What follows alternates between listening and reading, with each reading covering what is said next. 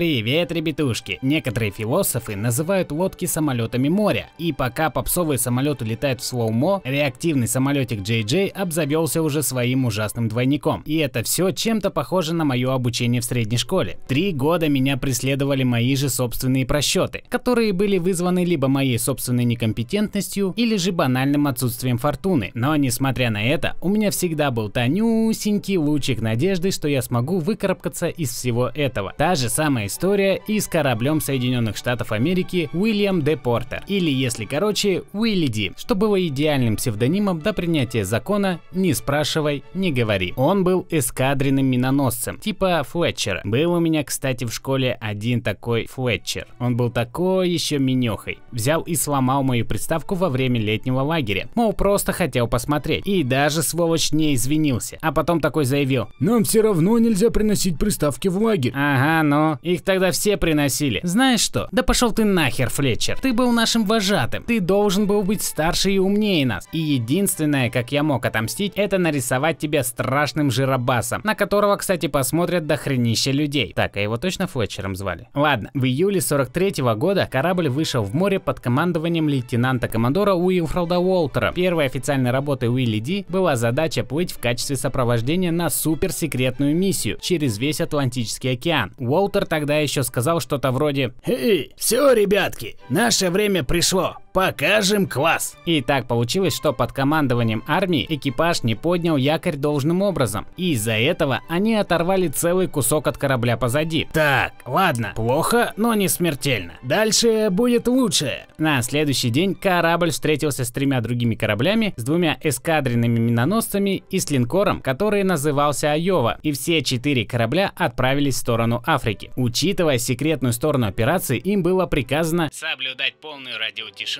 и не вести переговоры с кем-либо другим. Но вдруг бум, бам, бабах, Хари Кришна издались взрывы по правому борту. Твою ж мать, уворачиваемся! Но вдруг через несколько минут слышится голос капитана корабля Уилли Ди. Это самое, знаете, кажется у нас случайно выпала глубинная бомба, и мы вроде как забыли включить предохранители на них, поэтому они взорвались. Так что если вы несколько минут назад услышали какой-то шум, то все в порядке, это ложная тревога. Извиняйте, что нарушили радиомолчание. Пока целюлькую. Также после этого ими был замечен странный феномен недалеко от корабля. Офицер, это что еще за херня какая-то движется прямо на нас?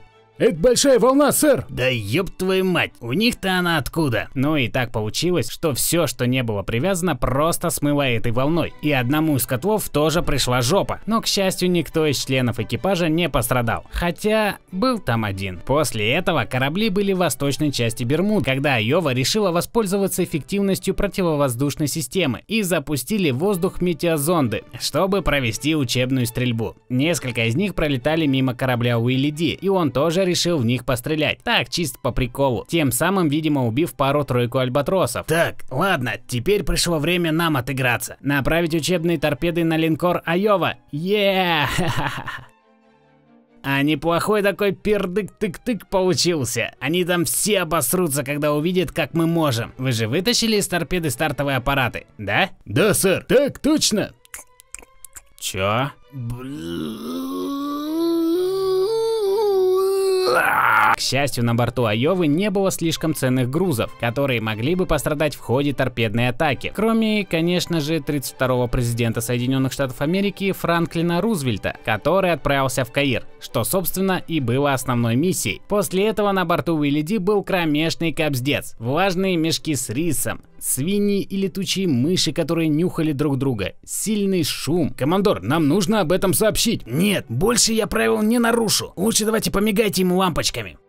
Нам там сигнал передают. Блин, они говорят, что сейчас развернуться на полной скорости. Чё? Твою ж мать, ни хрена не работает. Ладно, похер, давай звоним. Звони, звони, звони, звони хоть по фейстайму, но звони, давай похеру, звони, звони. И буквально в считанные секунды кораблю Айова было переслано сообщение, и торпеда взорвалась в безопасной дистанции. Это, конечно же, не уберегло экипаж Уилли Ди от суда. Э, ну, потому что они как бы в президента стреляли. Волтон Дол Коулсон, ну тот самый торпедист, был приговорен к 14 годам в трудовом лагере. Но потом неожиданно появился Рузвельт и такой. Да ладно вам, мальчишки они в Африке мальчишки. Ты отправишься служить на Аляску, потому что там ты точно ничего не сможешь испортить. Да, и команду с кораблем своим тоже забирай чтобы больше вас никто не видел. В итоге они пробыли какое-то время на Алиутских островах, более известных как хвост беременной крысы, которая находится на Аляске. Там вроде все прошло без происшествий, хотя был один раз, когда они пришвартовались недалеко от офицерской казармы, чтобы отметить Новый год, и один из моряков напился и решил пять раз выстрелить по приколу из орудия со 127 миллиметровыми снарядами, разбомбив в целом все клумбы. Там им и место. Ну а так вроде все чики-пуки было. Затем, перед тем как как отправиться на Филиппины, Центральное командование вооруженных сил сказало, ну с вами вроде все в порядке, можете отправляться на настоящее задание, но не ты, ты поедешь в универ для дебилов. После этого Уилли Ди отправился на помощь в битве на Окинаве под командованием какого-то чувака по имени Чарльз. Там они даже делали что-то реально полезное. Но 10 июня 1945 года, когда Камикадзе решил уничтожить их корабль, у них не получилось сбить этот самолет. Ну, скорее всего, потому что он не был американским. Но в любом случае, самолет самолет упал где-то недалеко от корабля. И они такие, фух, проблема решена. Но потом каким-то образом они случайно приплыли туда, куда упал тот самый самолет. И самолет такой. О,